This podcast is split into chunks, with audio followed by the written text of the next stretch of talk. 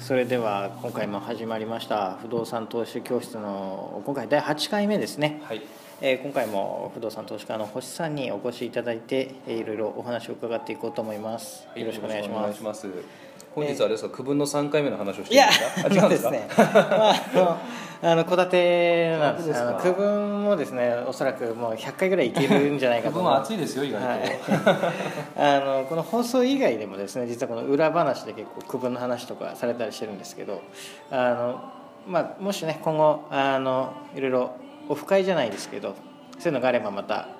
そういう細かい話もできたらなと思ってますので、えーまたそれも交互期待でお願いいたし自ます。分は意外と僕は深いと思ってるんであのこんな感じで星さんずっと語り続けますのではいですね、あのぜひちょっと星さんとお会いしたいという方はですねあの、まあ、星さんのブログそうああそうですねねでもいいですしあの、はいこちらではいあのポッドキャストあポッドキャストからリスナーさんからちゃんと飛ぶようになってるんですよね、なってますねでそちらでじゃあお願いしまはしょう、い、であのそうですねこちらから頂いただいてもいいしもし星さんのブログ直接行かれるようでしたらあのポッドキャスト聞いたよって言っていただけるとですね星さんもそうですねわかりやすくて、はいわかりやすいと思うので、はお願いいしお願まいしますすじゃあ今回はですね、はいあの戸建てのあのちょっと私あんまり知らなかったんですけど、はいあの戸建て住宅を住宅ローンで建ててそれを貸すあの一部を貸すあっていあうそうですね星さんのあの本に載っていた、はい投資あとはまあ単純にしゅあの戸建て住宅をはい貸すっていうのは結構あるはいものだと思うんですけどそういうのの投資について聞ければと思ってます、えーとですね、じゃあ前回の区分の話と比較してはい戸建ての話を少しできるところをしてみると、はいはい戸建てのまずデメリット的な部分っていうあのは、はい区分に比べて、えー、と区分って大体 RC じゃないですかはい鉄筋鉄骨はいコンクリートでしたっけ、はいで、まあ、躯体部分は正直よほどのことがない限り大丈夫だと思うんですよね、まあただ新耐震とか旧耐震とかもちろんありますけども、ええ木造に比べたらやっぱり安心って部分があると思うんですね、はいで木造ってやっぱり、まあ、木なんで、はいメンテが悪いとやっぱりまあ躯体がボロボロになってしまって地震で倒壊してしまうっていうのがあるので、まあ、戸建てに関しては木造だとやっぱりその躯体部分がいかにしっかりとはいあのメンテされてるかっていうのが大切かとは思うんですよね。メンテナンスが大事なんですうかん、と思いますね。実際にその時建てたうん施工業者とか、あもちろん施工不良とかもありますけどあー初期不良とかもありますけど、例えばその昨日も僕ビル1棟安いのが出てたんで、はい中央区で昨日はちょっと高かったんですよねでも5000万なんですね、はでそれ今3000万ぐらい差し値してるんですけど、はいあの業者が3500万って言ってるからちょっとまあ業者より差し値厳しかったから無理だなと思ってるんですけいどね、はそれ雨漏りしてるんですよいはでその雨漏りの仕方っていうのはもう本当簡単であの屋上部分にいは排水口があっていはいでその排水口のゴミを全然処理してなかったんですよねはいそうすると水が適切に流れてないのではい水が溜まってしまって排水がされてないから屋根がもう池みたくなっちゃってはあでそこから防水不良のところからこう水が染み込んでしまっあてーなるほどあちこち雨漏りっていう状況なんですねでマンションって多分雨漏りしてるマンションってあんまり聞いたことないんですよまあそうですよね基本的にははだから躯体面で考えたらマンションってすごいいいんですよい、ね、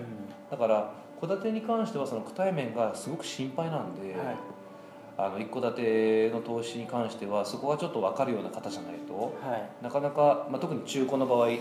皆さん戸建てっていうとなんかボロいのを買ってはいっていうイメージが結構あると思うのあでーそうですね2 3 0 0万のとか、は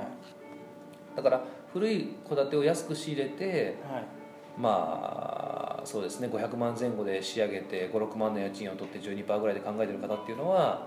やっぱりその躯体の部分がちゃんとしっかりしてるかどうかの確認は必要になると思うんですよね。そういうのの確認って要は僕ら素人うんが見て分かるも分のかんないですね。だから大工さん連れていくのが一番ああなるほどいいと思います。僕はだからクライアントさんとかにお願いされたら大工さん紹介してあげて現地まで一緒に行ってもらってはいでその代わりまあ大工さん1日の日当、まあ、1万円ぐらいでいいから払ってあげてねってことではい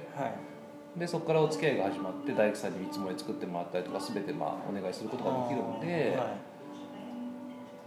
まあ、僕は自分が戸建て買わないんで自分はやったことないんですけど、まあ、そういう形がまあ硬いのかなとは思いますよね。あとでもまあ見てみるとあのまずその傾きがないかどうかっていうのは目視で分かりますし雨漏りも探せば絶対見えてくるんではい雨漏りも確認できるしただあの床とかは本当もう剥がしてみないと分かんないんですよねあだから本当剥がすっていう行為をするかどうかになってくるんですよね、はいーそこも探しちゃって大丈夫なんですかあんまり好まれないですよね、まあそうですねだ大工さんがやるんだったらいいんじゃないですか、多分あーそういうふうな意味において OK だとは思うんですよねうだから戸建てはそういう躯体の部分を注意しなくちゃいけないなっていうのが古いものに関してはありますよね借りる人っているんですか借り手はめちゃめちゃいますよ、あーうん、だか